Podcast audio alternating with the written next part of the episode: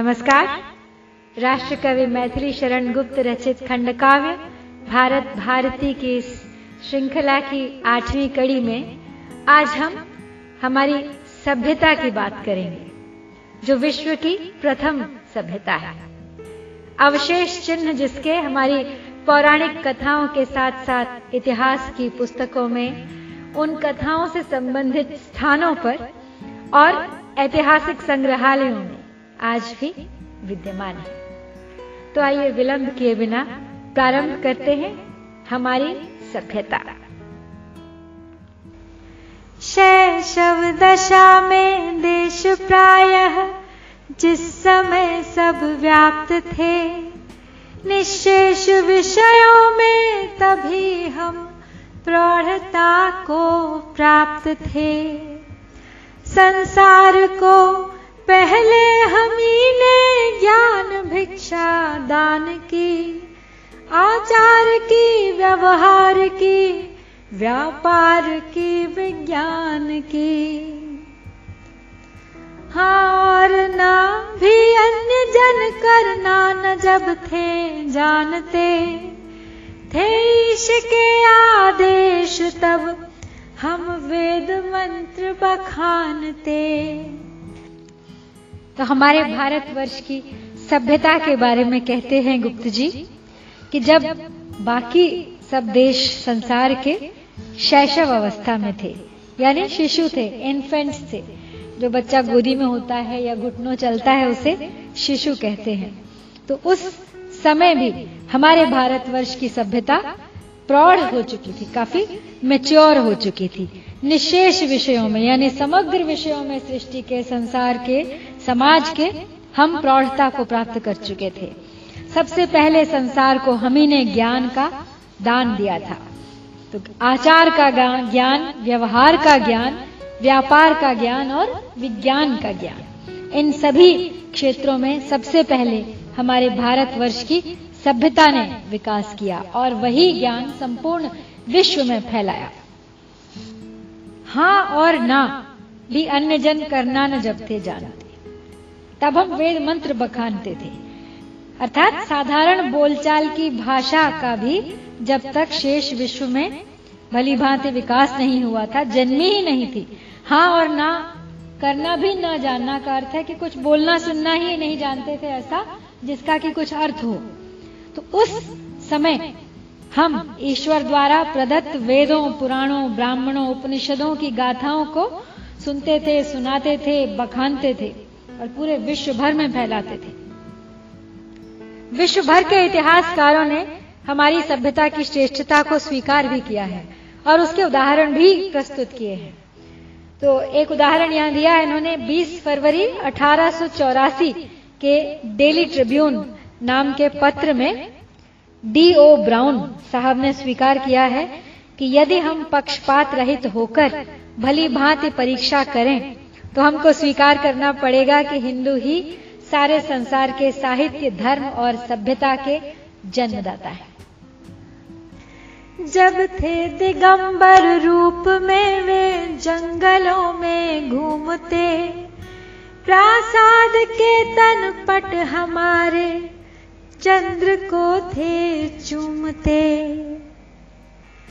जब मांस भक्षण पर वनों में अन्य जन थे जी रहे, कृषि कार्य करके आर तब शुच सोम रस थे पी रहे। मिलता न यह सात्विक सुभोजन, यदि शुभाविष्कार का। तो पार क्या रहता जगत में उस विकृत व्यापार का? तो आगे कहते हैं गुप्त जी कि जब थे दिगंबर रूप में, वे जंगलों में घूमते। प्रासाद केतन पट हमारे चंद्र को थे चूमते। तो जब शेष विश्व में मानव आदि मानव की तरह जंगलों में नग्न घूमा करता था उस समय हमने तो गगन, चुंबी, प्रासाद, ध्वजा, चिन्ह, द्वार इत्यादि बना लिए थे, जो चंद्र तक को चूमने की सामर्थ्य रखते थे। तो जब मांस भक्षण पर वनों में अन्य जन थे, जी रहे। जब बाकी विश्व में मानव अभी मांस भक्षण ही करता था, जंगल में वन्य प्राणियों के समान जीवन यापन करता था, तब हम आर्य, सुनियोजित परिवार प्रणाली में रहते थे, कृषि व्यवसाय का आविष्कार कर चुके थे। तो यदि ये सात्विक भोजन का, कृषि का तब आविष्कार न हुआ होता तो आप स्वयं अनुमान लगा सकते हैं कि आज कितना विकृत रूप होता है इस समाज में, उस आमिष भोजन के व्यापार का। था गर्व नित्य निजत्व का पर, दंभ से हम दूर थे। थे धर्म भीरु, परंतु हम सब काल सच्चे शूर थे। सब लोक सुख हम भोगते थे बांधवों के साथ में। पर पारलौकिक सिद्धि भी रखते सदा थे हाथ में। था गर्व नित्य निजत्व का, पर दंभ से हम दूर थे। थे धर्म भीरु, परंतु हम सब काल सच्चे शूर थे। यानी गर्व था हमें स्वयं पर, स्वाभिमान था अपनी संस्कृति पर। परंतु दंभ से, मिथ्या घमंड से हम कोसों दूर थे। हम धर्म भीरु अवश्य थे। धर्म भीरु का अर्थ ये नहीं है कि ईश्वर से डरना। धर्म के नियमों में हम बंधे थे, हम धर्म का पालन करते थे। किंतु हमारे शौर्य के शूरवीरता के किस्से तो पूरे संसार ने गाए हैं। हम हर समय सच्चे शूर थे सदा, तत्पर थे अपनी मातृभूमि के रक्षण हेतु। परशुराम जैसे धर्मज्ञ ब्राह्मण को कौन नहीं जानता जो कर्म से क्षत्रिय थे और धर्म से ब्राह्मण थे, जन्म से ब्राह्मण थे। सब लोग सुख हम भोगते थे बांधवों के साथ में। संयुक्त परिवार व्यवस्था थी हमारी और सुख में, दुख में सदा हमारा परिवार हमारे साथ होता था। और इस लोक के उपरांत की सिद्धियाँ, हम लक्ष्य, मोक्ष आदि, हित कर्म जो भी आवश्यक थे, उन सब के भी अपने परिवार में रहकर निर्वाह करते थे। सदा संलग्न रहते थे, संतुष्ट रहते थे, सुखी रहते थे, स्वस्थ रहते थे।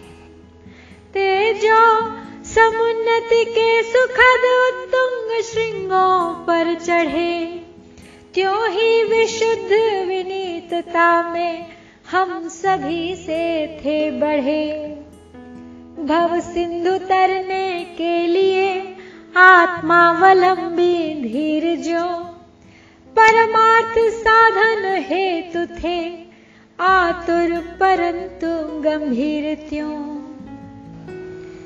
थे जो समुन्नति के सुखद उत्तुंग श्रृंगों पर चढ़े, यानी हम जो जो उन्नति के ऊँचे ऊँचे शिखरों पर चढ़ते चले गए, समृद्धि की ओर बढ़ते चले गए। त्यों त्यों ही हम और अधिक विनीत, विशुद्ध, नम्र, शिष्ट, सच्चे, खरे, प्योर होते चले गए। ठीक वैसे ही जैसे एक वृक्ष जितना अधिक फलता है, उतना ही नवता जाता है, उतना ही झुकता जाता है। भव सिंधु तरने के लिए हम आत्मावलंबी वीर ज्यो परमार्थ साधन हेतु थे आतुर, परंतु गंभीर त्यों। जिस प्रकार भव सागर से तरने हेतु, संसार सागर को पार करने हेतु, मोक्ष प्राप्ति के हेतु, कर्मों, प्रयत्नों के साथ साथ हम परमार्थ के, परोपकार के हित, समाज सेवा कर्म करते थे, साधन उपलब्ध कराया करते थे लोगों को तो उसके लिए भी हम उतने ही आतुर थे और उस उस कर्म को भी हम बहुत गंभीरता से करते थे। यद्यपि सदा परमार्थ ही में स्वार्थ थे, हम मानते। पर कर्म से फल कामना करना न हम थे जानते। विख्यात जीवन व्रत हमारा लोकहित एकांत था।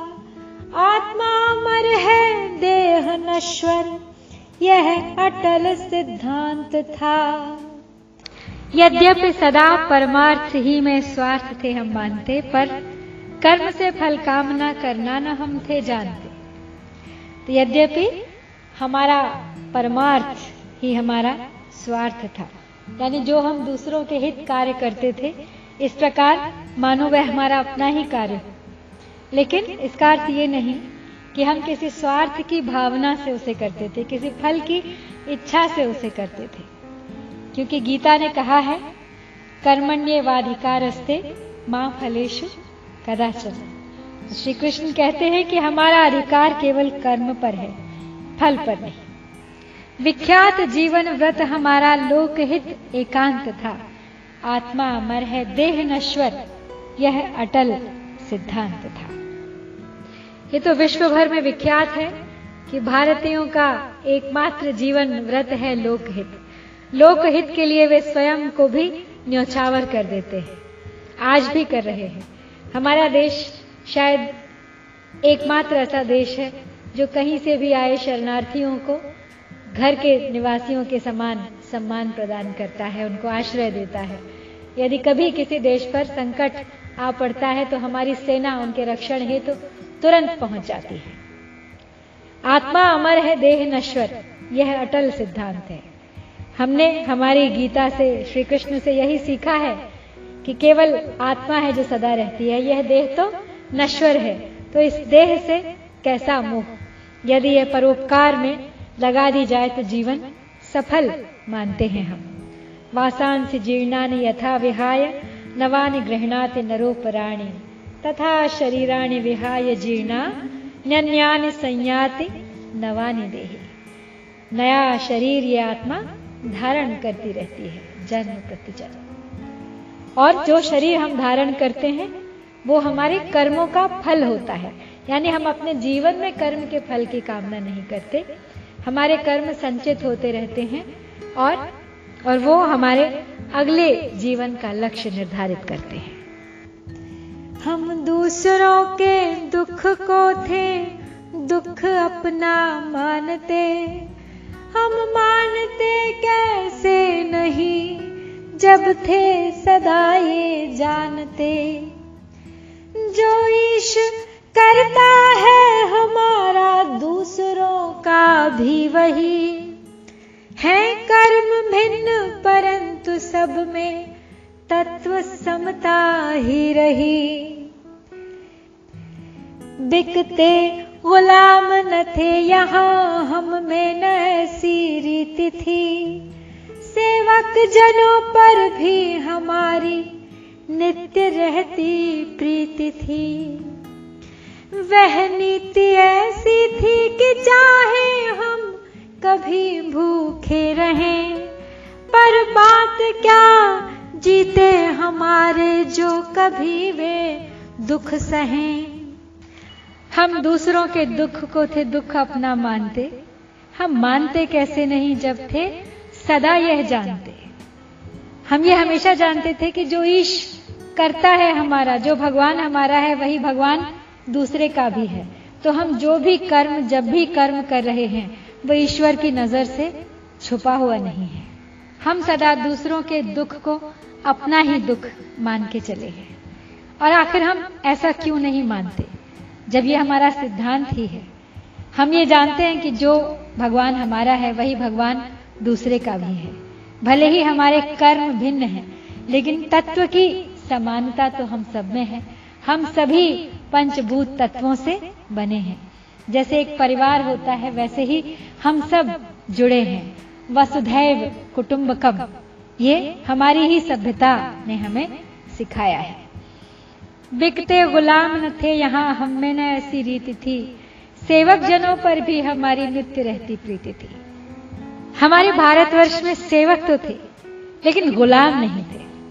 कभी इंसान को बेचा खरीदा नहीं गया हमारे देश में, ऐसी रीति भारतवर्ष में कभी न थी। हमारे सेवकों पर भी हमारी प्रीति हमारे परिवार के समान ही होती थी।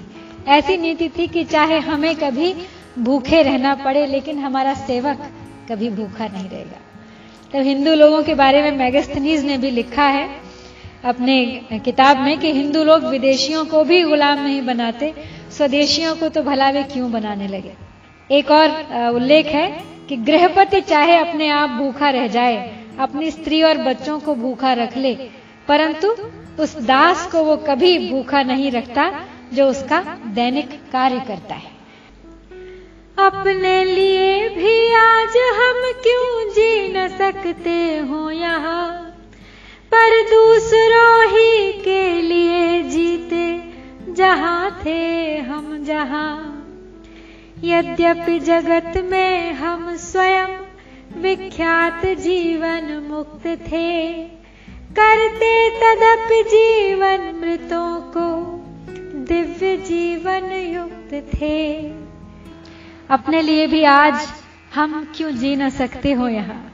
पर दूसरों ही के लिए जीते जहाँ थे, हम जहाँ। यानी इंसान का जीवन उसका अपना है, उसके निर्णय उसके अपने हैं। वो चाहे तो अपना जीवन केवल अपनी शर्तों पर, अपने स्वार्थ के लिए जी सकता है। लेकिन हमारे सिद्धांत हमें सिखाते थे कि परोपकार ही जीवन है। हमारे भारत के ऋषि मुनियों के बारे में तो ये विख्यात है कि वे स्वयं जीवन से बहुत दूर जीवन मुक्त होकर रहते थे। केवल तप साधना में, मोक्ष की इच्छा में, लेकिन दूसरों को दिव्य जीवन से युक्त कर दिया करते थे। अपने जीवनामृत वचनों द्वारा, अपने गूढ़ ज्ञान द्वारा। कोई मोह नहीं था उनको संसार की सुख सिद्धियों से, समृद्धियों से। उनमें इतनी शक्ति थी, इतना आत्मबल था कि वे मृतों को भी जीवित कर दिया करते थे। थी दूसरों की आपदा, हरणार्थ अपनी संपदा। कहते नहीं थे किंतु हम करके दिखाते थे सदा। नीचे गिरे को प्रेम से ऊँचा चढ़ाते थे हमी। पीछे रहे को घूम कर आगे बढ़ाते थे हमी। संयम नियम पूर्वक प्रथम बल और विद्या प्राप्त की। होकर गृही फिर लोक की, कर्तव्य रीत समाप्त की। हम अंत में भव बंधनों को, थे सदा को तोड़ते। आदर्श भावी सृष्टि हित थे मुक्त पथ में छोड़ते। जो भी हमारे पास संपत्ति होती थी, उस पर हमसे पहले दूसरों का अधिकार होता है। लेकिन इस बात को हम कहते नहीं हैं। समय आने पर करके दिखाते हैं। पीछे लौटते हुए का उत्साह बढ़ाना, उसे उसके कर्म पथ पर आगे की ओर अग्रसर करना, नीचे गिरे हुए को प्रेम से ऊँचा उठाना, उसकी रक्षा करना, उसकी सहायता करना हमारा परम धर्म है। संयम से, नियम से ब्रह्मचर्य में हमने सबसे पहले बल और विद्या को प्राप्त किया, फिर गृहस्थ होकर संसार के कर्तव्यों की रीति को समाप्त किया। उसके उपरांत संसार के बंधनों से मुक्त होकर, अपने कर्तव्य से मुक्त होकर, सदा के लिए उनसे नाता तोड़कर हम प्रस्थान कर देते थे। एक नवीन कर्म पथ की ओर, भविष्य के आदर्श भावी सृष्टि हित मुक्ति पथ की ओर। तो आज इन पंक्तियों के साथ यहीं समाप्त करती हूँ। कल कल हमारी सभ्यता से ही जुड़े कुछ और पद आपके समक्ष प्रस्तुत करूँगी। तब तक के लिए आपसे विदा चाहती हूँ। नमस्कार, जय भारत, जय भारती।